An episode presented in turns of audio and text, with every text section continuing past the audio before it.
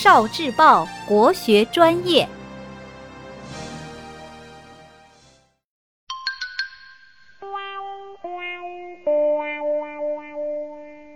百家姓，未改变的姓。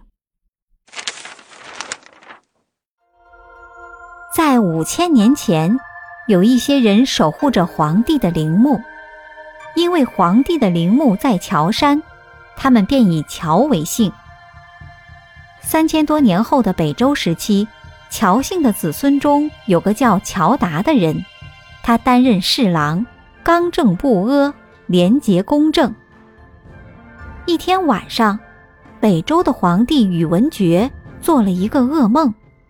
他梦见自己走在一座桥上，忽然一根大木头拦住了去路，他怎么也搬不动。他用脚去踢，结果把脚踢疼了。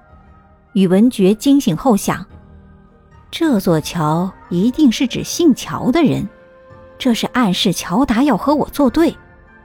于是宇文觉就想杀了乔达。丞相知道后说：“皇上，您不如下旨。”将乔达的“乔”字去掉木，这就可以警告他，从而逢凶化吉了。宇文觉同意了，便命乔达改姓乔，乔姓就这样产生了。哦，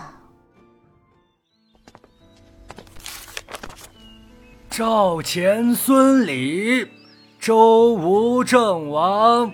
赵钱孙李。周吴郑王，冯陈楚卫，蒋沈韩杨。冯陈楚卫，蒋沈韩